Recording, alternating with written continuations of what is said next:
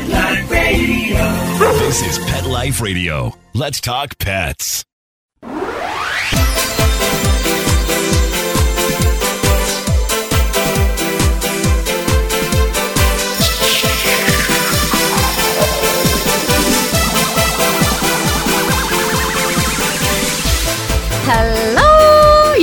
Listening to Animal Party on Pet Life Radio, and I've got Dusty Rainbolt back in the studio. Welcome back, Dusty.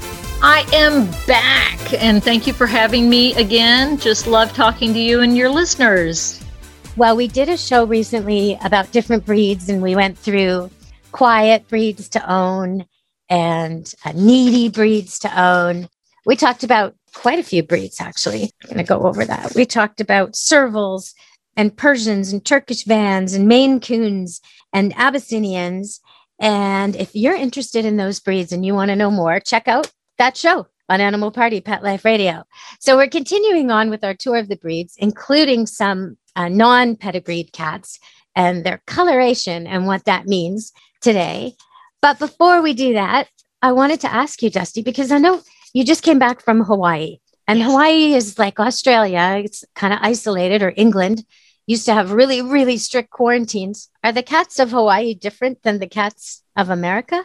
Oh, the mainland? Well, you know, it's kind of hard to say. I did not see, there's supposed to be some very large feral cat populations, and I did not experience that.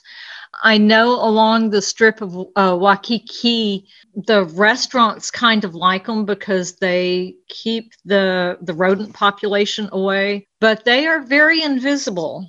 And um, there is uh, a Buddhist temple, and pardon me for not remembering the name of it, but they have a problem with the feral cats because in the Buddhist faith, they take offerings to their deceased relatives and they leave the food or, or whatever it is on the, the graves of these people. And they complain that the cats come and steal the food. And so they, around this Buddhist temple, they have a huge feral cat population. But on the other hand, if the cats weren't stealing the food, then the food would actually be Yeah, rats. acquired by the rats. So, you know, uh, I heard complaints, but I also heard people saying, yeah, but we're glad it's the cats and not the rats. Because I can't imagine anything more desecrating than having rats on your your relatives' graves. But I did get to go to a couple of cat cafes there. And that was very interesting. I mean, their cats just seemed like everybody else's cats, and and uh, they were friendly and sweet. But I did not see a whole lot of stray cats, and I think that's good. Okay. Well, dumb cats. I want to get right to it. Oh gosh! Can you can you guess who might make this list, Dusty? I think a cat that we had discussed that has beautiful long hair. Uh, yes. Okay. Top of the list. You got it. So the Persian and the Himalayan, the Birman, the American short haired, and the Serengeti are all on this list. You really? That kind of yeah. I I see it with the Persian and the Himalayan. Oh, I- absolutely. Yeah. I mean, it's really training them anything, teaching them anything, memory. I don't know. Some of them don't know their names. It's pretty bulldoggy. It, we're in bulldog territory. If I'm speaking dog in comparison, when a bulldog learns something, you want to throw a party because, and, and if you remember something the next day, well, that's really noteworthy. Now he actually has a trick. So yeah, uh, I think Persians and Himalayans are up there. What do you think? Well, yes. You know, I mean, it's not surprising they have been really severely inbred. And, you know, I don't know if the shape of their head has anything to do with it or if it's just the the amount of inbreeding that they have done. But yes, that has been my experience that that these guys are should be in remedial math. Which is not to say they don't make great cats, because do you really want a smart cat? Not everyone does, right? I mean, smart cats get into things, they get into trouble, they get out the door when you open it. I mean, because sometimes having an easygoing, simple cat, if your life isn't that busy and there's not much going on and you don't want your cat to be chronically bored and destructive, a Persian or a Himalayan might just be for you. Absolutely. Absolutely. I mean, Turkish Vans are, uh, I don't know if they're on your list, but they are very smart. And it can be a challenge to keep them occupied. And from tearing up the house. And Abyssinians are the same way very intelligent, very active, very curious. But you have to you have to structure things and make sure they have ways to entertain themselves. So yeah, uh, having a feline Einstein may look cute on your videos, but it uh, might also be a challenge to keep them challenged. So, okay, I recently met this cat that I, I found almost creepy, but beautiful, but creepy, back and forth, right? You know, like when you see a baby that's just so strange looking. It was called an apple cheek Siamese. Have you ever seen such a thing? Absolutely. Now those I think those are pretty much the traditional Siamese, aren't they? The the old style. They actually have big round heads as opposed to the uh, wedge shaped muzzle. No, the, it's a weird head. It looks like it's it looks like it ran itself into a corner. Its face is shaped like a corner. It's creepy. It's creepy, but then it's beautiful. It's got like a mask. It doesn't look real. The shape of the head looks like, come on, that's not real. Looks like a mask, like some kind of native mask from hundreds of years ago. It does not look like an animal. I can't even describe the shape of this head. Really oh. crazy looking cat. What is it called? Apple cheek. Apple cheek. Apple cheek Siamese. Okay. Anyway, just an aside, because every once in a while, I mean, been doing this so many years, I hardly ever meet a cat that I've never met before. But I met this cat and I was like, what the heck is that? I have got to know. And uh, it turns out it's a very interesting cat. It's sweet, smart, and, you know, likable. Nothing wrong with it, but just such a strange looking cat. Ragdolls. Want to talk about ragdolls. They have a reputation for being very, very laid back. As the, do you think that's true? I've encountered them and they seem really easygoing, good with kids Yes, they are. And, uh, you know, that's one of those breeds that I recommend. You know, if people want a pedigreed cat for, say, an elderly person or uh, with small children, it's they're fabulous. The reason they're called rag dolls is because they're like a rag doll. You can pick them up and they like it, and they're they're beautiful. And but yeah, they are very calm. And if you don't want the activity, if you don't want the running around and the destructive behavior, that's certainly a good way to go. So now we're about to get to the playful. And I know people always want to know who the playful cats are because it's so much fun to have a toy and play with your cat. But again, if you don't want to do it every day, you probably want one of the lazier cats that'll play once in a while. But if you do want to play every day, all day, uh, yeah, oftentimes with your cat, if you want to set up cat trees and cat mazes and buy little things for them and see them try them out, then there are some breeds for you. So we're going to go to break and come back and we'll tell you who they are. Stay tuned to Animal Party on Pet Life Radio. Here's an alarming statistic more than two thirds of dogs and cats have oral health disease by the age of three, and one of the indicators is bad breath. Do your pets have a healthy mouth? Do you cringe when it's time for a kiss or a snuggle? Let's get to the cause harmful bacteria in their mouth. And bad breath is just the start. The bad bacteria cause tartar and oral disease, which can lead to serious overall health problems. It's critical to make sure your pet's oral health is the best it can be, as good dental health is key to optimizing their overall health. Now, good news! It's easy and affordable to improve their oral health with ProBiora Pet. Just one scoop of this dental care probiotic mixed into their food daily floods the mouth with positive bacteria, which crowds out the bad. This means better oral health and fresher breath. Probiora Pet is an all natural dental care probiotic. It's odor and taste free, so your pets will still enjoy their chow. We want to keep your pets healthy. During National Pet Oral Health Month, our listeners can save 10%. Go to probiorapet.com and use PLR10 at checkout. That's probiorapet.com. Use PLR10 at checkout to save 10%. Let's talk pets on PetLifeRadio.com.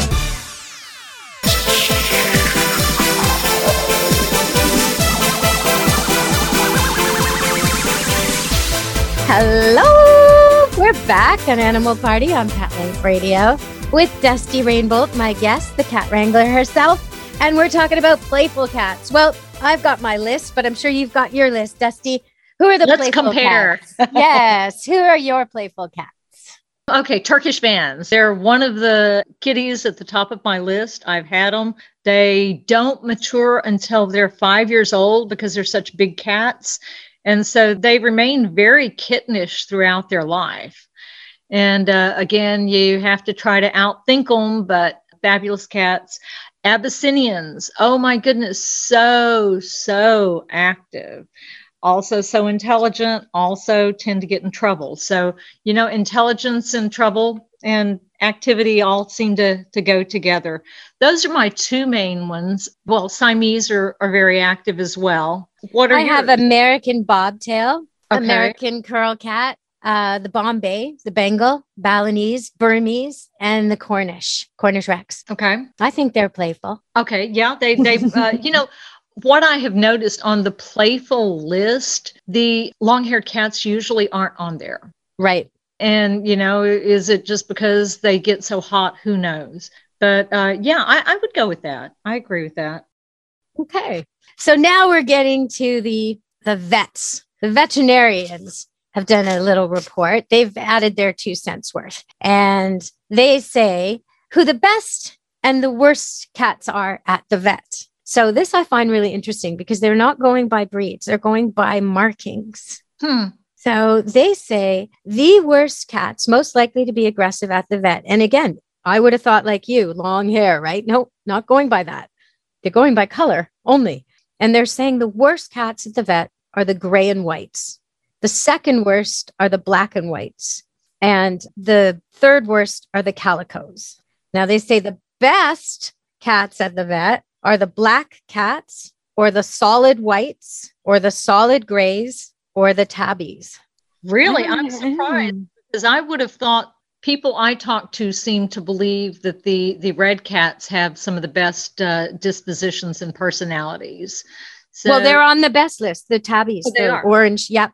The Orange best tabby, list. okay. Yeah, the best list is solid black, solid white, solid gray, or any tabby. I mean, Any I'm a tabby. person. I, I totally love tabbies. I, I look when I go rescue cats, if I'm keeping any myself, they have to have the M on their forehead. I'm one of these people that totally believes in the tabby mythology. Da- okay, you can diffuse it. Dispel my tabby mythology for the people out there because I believe in it, but most people don't. I think tabbies are the best cats ever. The most, they're just the best. They're just the best. So, and I had an email before this show asking me why tabby cats always seem to be the best cats. And I had to answer her saying, Well, I don't know, but I agree. Well, let me tell you, I've been in rescue a long time, and there are a lot of black cats that need rescue, and there are a lot of tabbies. And this uh, one lady, you know, I went into the shelter and it's like, okay, I have room for two cats. It's really hard to pick. And uh, I said, you know, I'll go ahead and take the two tabbies because there's a bunch of them there. And a friend of mine said, God must really love tabbies because he made so many of them. And it's like, oh, yes, yes. But uh, yeah, I mean, oh gosh, as a behaviorist, I look at the markings and say, okay, there may be a genetic component to that. But for me, it all gets back to socialization at an early age. And I just, you know, I have a real problem saying that this color cat is friendlier or, you know, because if you socialize them early enough, almost any cat is going to be easier to handle and more social. So, you know, I'm kind of I'm on the opposite end. I have a really hard time saying that uh, certain cats are better. I will say that black cats seem to have good dispositions, though. I've got one laying right beside me. I find that too. I always have one black cat. They do. They're very go with the flow. They fit into your environment. They figure stuff out. But you know what? A lot of this, like you say, I mean, you, yes, I know that vets want to go by genetics and color, and there is something to it because when they do dog studies and genetic studies, and they they can trace, you know, like bite statistics are can be linked to certain colors more than others in certain breeds, and there is some some math to this. There is something there, but but how much and whether it translates to the cat world, I don't know. I, I really, I really think that uh, early socialization trumps uh, breeding. I really do because you know if the cat is socialized at a very early age and they're handled and and you know they're around kids and they're around elderly people and you know if they experience a lot of things then then they're going to be much more accepting. And you know my question is uh, how well when you're talking about the black cat or the white cat being easier to handle is there a personality trait to people who want the black cats or the white cats? Is there a personality trait to the human being who owns the cat that may influence the behavior of the cat? Oh, that's a really good point. So the person who's maybe a little more uptight or nervous or anxious tends to gravitate gravitate toward a different type of cat. So that cat might pick up on that and be anxious at the vet, where the person who's really chill takes the tabby because after all, when you look in the box at the rescue place, there's a hundred of them right? that, person might be a little more relaxed because they kind of picked a cat that's a little more run of the mill, you know? Maybe that is the case. Well, that that's my theory. I mean, like you said uh, about specific genetics and and specific colors of dogs and such, maybe there is something to that when you're especially when you're dealing with pedigree animals. I know people, oh, it's tortitude, it's calico attitude, it's this, it's that. Oh and they even do it with kids and i'm sure you you're sensitive to this but you know when they say oh she's a redhead you know let her have what she wants what do you mean? Why is this child getting away with murder because her hair color is different than her sister's why exactly. are you allowing that? That's crazy you know? But but in the dog world you know some of these things like for example if you have a breed that doesn't normally have blue eyes and it has a blue eye you definitely want to check and make sure that eye works and the ear works because there's a huge chance much much more likely that a blue-eyed dog in a breed that's not supposed to be blue-eyed will be deaf or blind much more likely. So there's some things that do run with the color. There's some connections right? You can't say color doesn't matter at all because it does. It doesn't some absolutely. And, and uh, so i hate getting back to the turkish van but no, you don't. You love no, it. No, I don't. I love it. I do. I totally. But okay, so I have a. I've had friends that have had white German shepherds, and they had a lot of behavior problems, and they had a lot of uh, health problems, and they didn't seem to be as on top of things as their normally colored German shepherd puppies. And you know again does this get back to the fact that these these animals the, they've been bred for this and they're really inbred and that affects the intelligence and the health and the disposition? It could be. I mean look at poor king tut you know very inbred and all these health problems. So you know i'm not i'm not going after anybody by any means but there is a difference between like a, a, weakness and a recessiveness. So, for example, in people, blonde or red hair may get canceled out by brunettes. In, in breeding poodles, the blonde and the black kind of dominate, or, or labs. But you could still get a chocolate, right? You could get chocolate sometimes. And so, in some breeds, the recessive has a weaker coat. Mm-hmm. So, like a red Doberman is going to be her coat and skin may not be as fully functional as the black version. Yes. Yes. And yes. and that can happen. And so that, that so there are some links. But like you say, it's so much more about how you treat your animals. We're going to go to break. We have to go to break. We're going to come back and talk more about that on Animal Party on Pet Life Radio. Take a bite out of your competition. Advertise your business with an ad in Pet Life Radio podcasts and radio shows. There is no other pet related media that is as large and reaches more pet parents and pet lovers than Pet Life Radio. With over 7 million monthly listeners, Pet Life Radio podcasts are available on all major podcast platforms. And our live radio stream goes out to over 250 million subscribers on iHeartRadio, Audacy, TuneIn, Stitcher, and other streaming apps. For more information on how you can advertise on the number one pet podcast and radio network, visit PetLifeRadio.com slash advertise today. Let's talk pets. Let's talk pets on Pet Life Radio. Pet Life Radio. PetLifeRadio.com.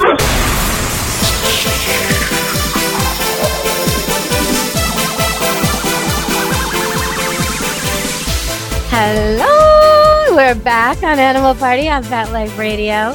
And yes, it's true. Color means something, but it sure doesn't mean everything. Any dog or cat or kitten or puppy that you raise well and handle well and love well can be made to be a lovely, lovely animal who enjoys your life and fits in and is perfect for you.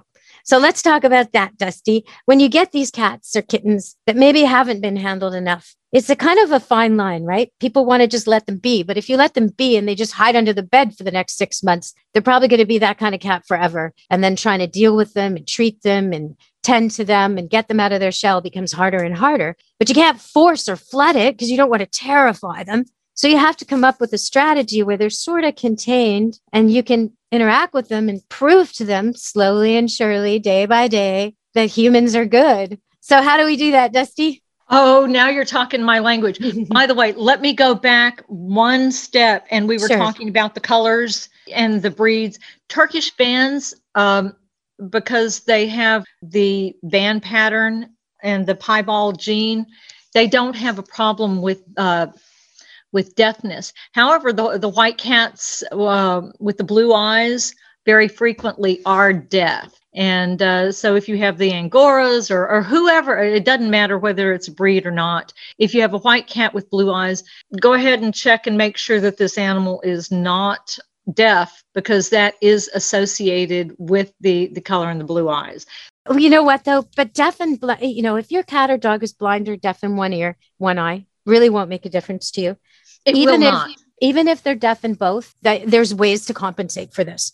You put a bell on the deaf dog so you can always hear it. You carry things that smell like gum or a cigarette or some, something that will smell that he can identify as your smell so they can always find you. You make a path in the house. It won't be such a big problem, but you just need to know. You need to know what you're dealing with. Okay, so let's move on to the cat or the kitten who didn't get properly socialized. And now we want to make her a love cat. Oh, yes, absolutely. And that that happened to me when we got our first Turkish van.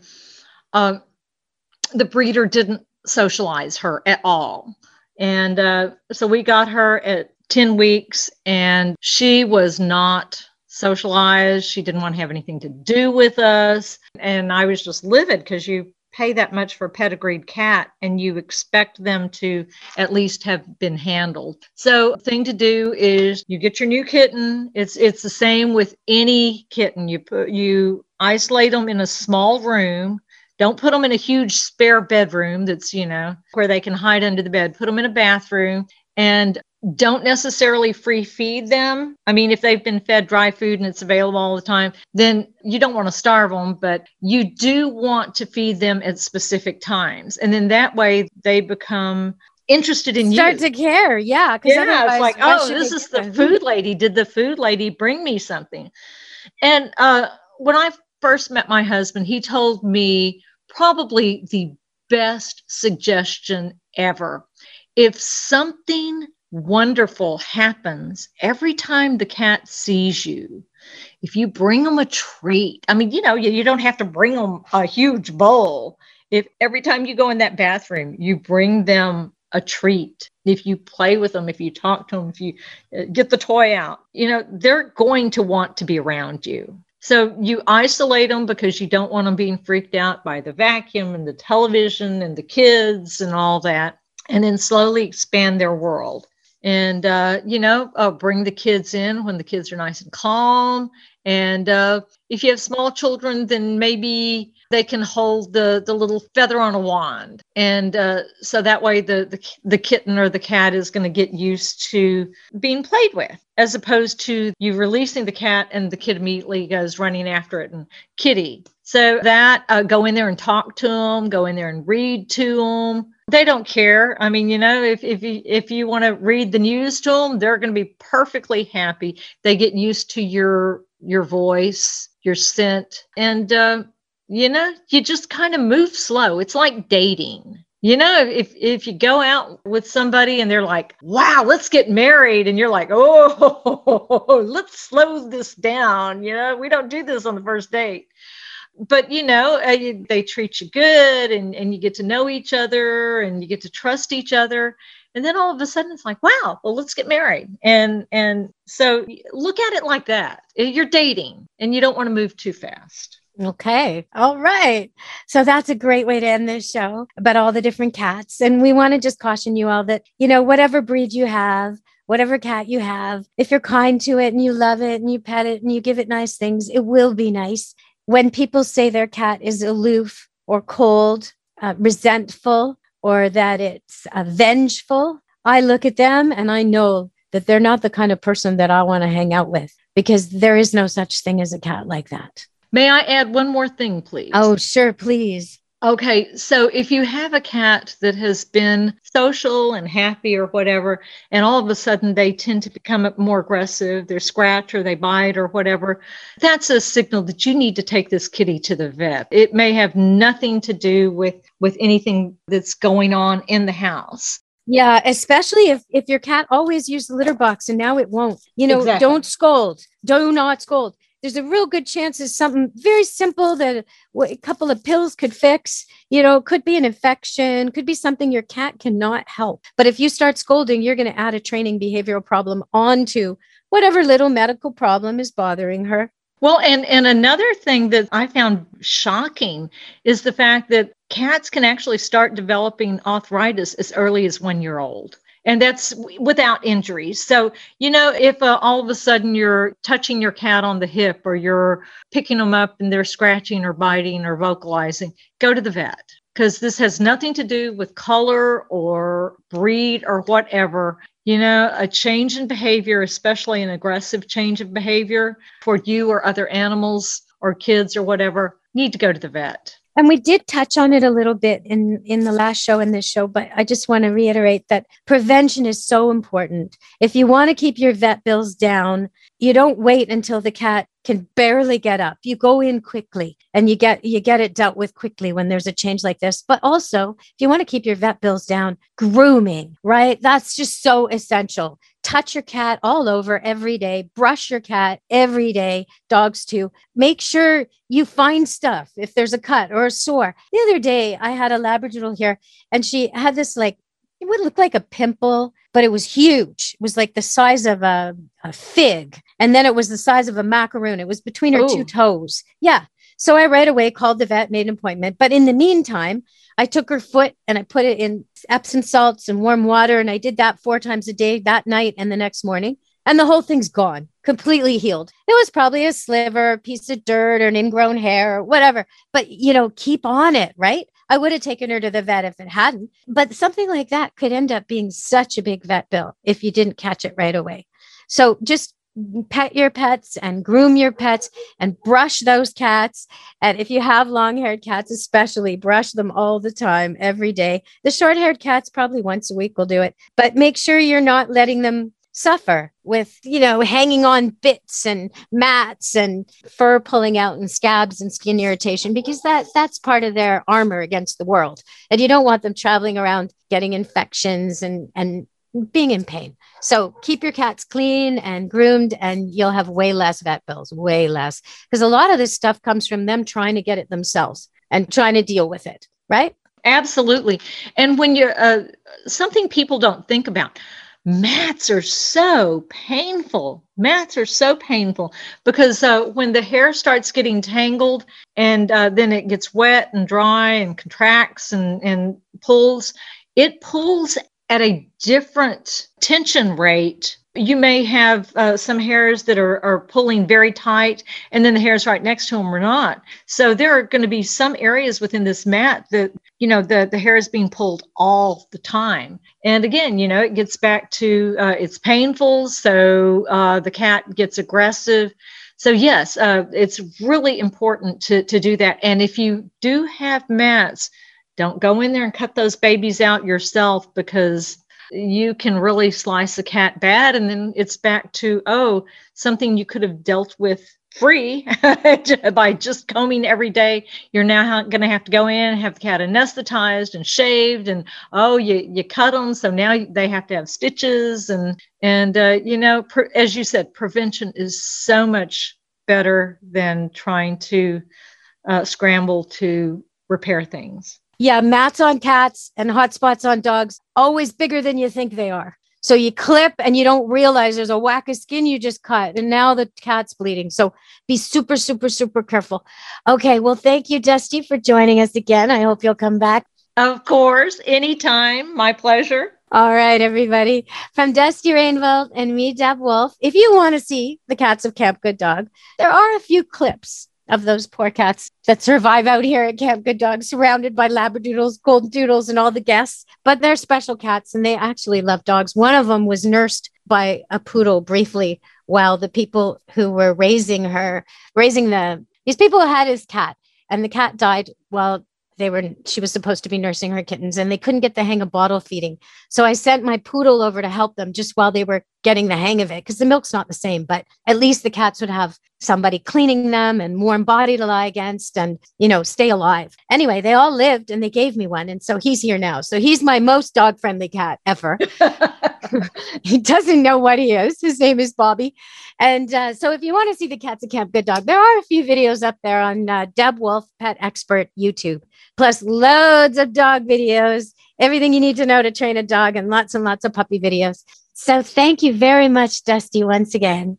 My pleasure. And if anybody wants to uh, check out my books, it's Dusty Rainbolt. You can find them on Amazon.com. I'm on Facebook, Dusty Rainbolt, and uh, they can also go to my website. It's dustycatwriter.com. That's D U S T Y C A T W R I T E R.com. So that cat Bobby, Bobby, the Bobcat Bobby, he actually is now he was came to me last uh, Thanksgiving. So he's almost not a kitten anymore. And now um, a new mama, not not his, not the one who helped him, but a new mama had puppies, and he took his time and he asked permission and it took days but he gradually made his way into the whelping box and i have footage on that deb wolf pet expert youtube of bobby the bobcat actually cleaning newborn puppies, lying in the whelping pen with the mama, doing his best to help out.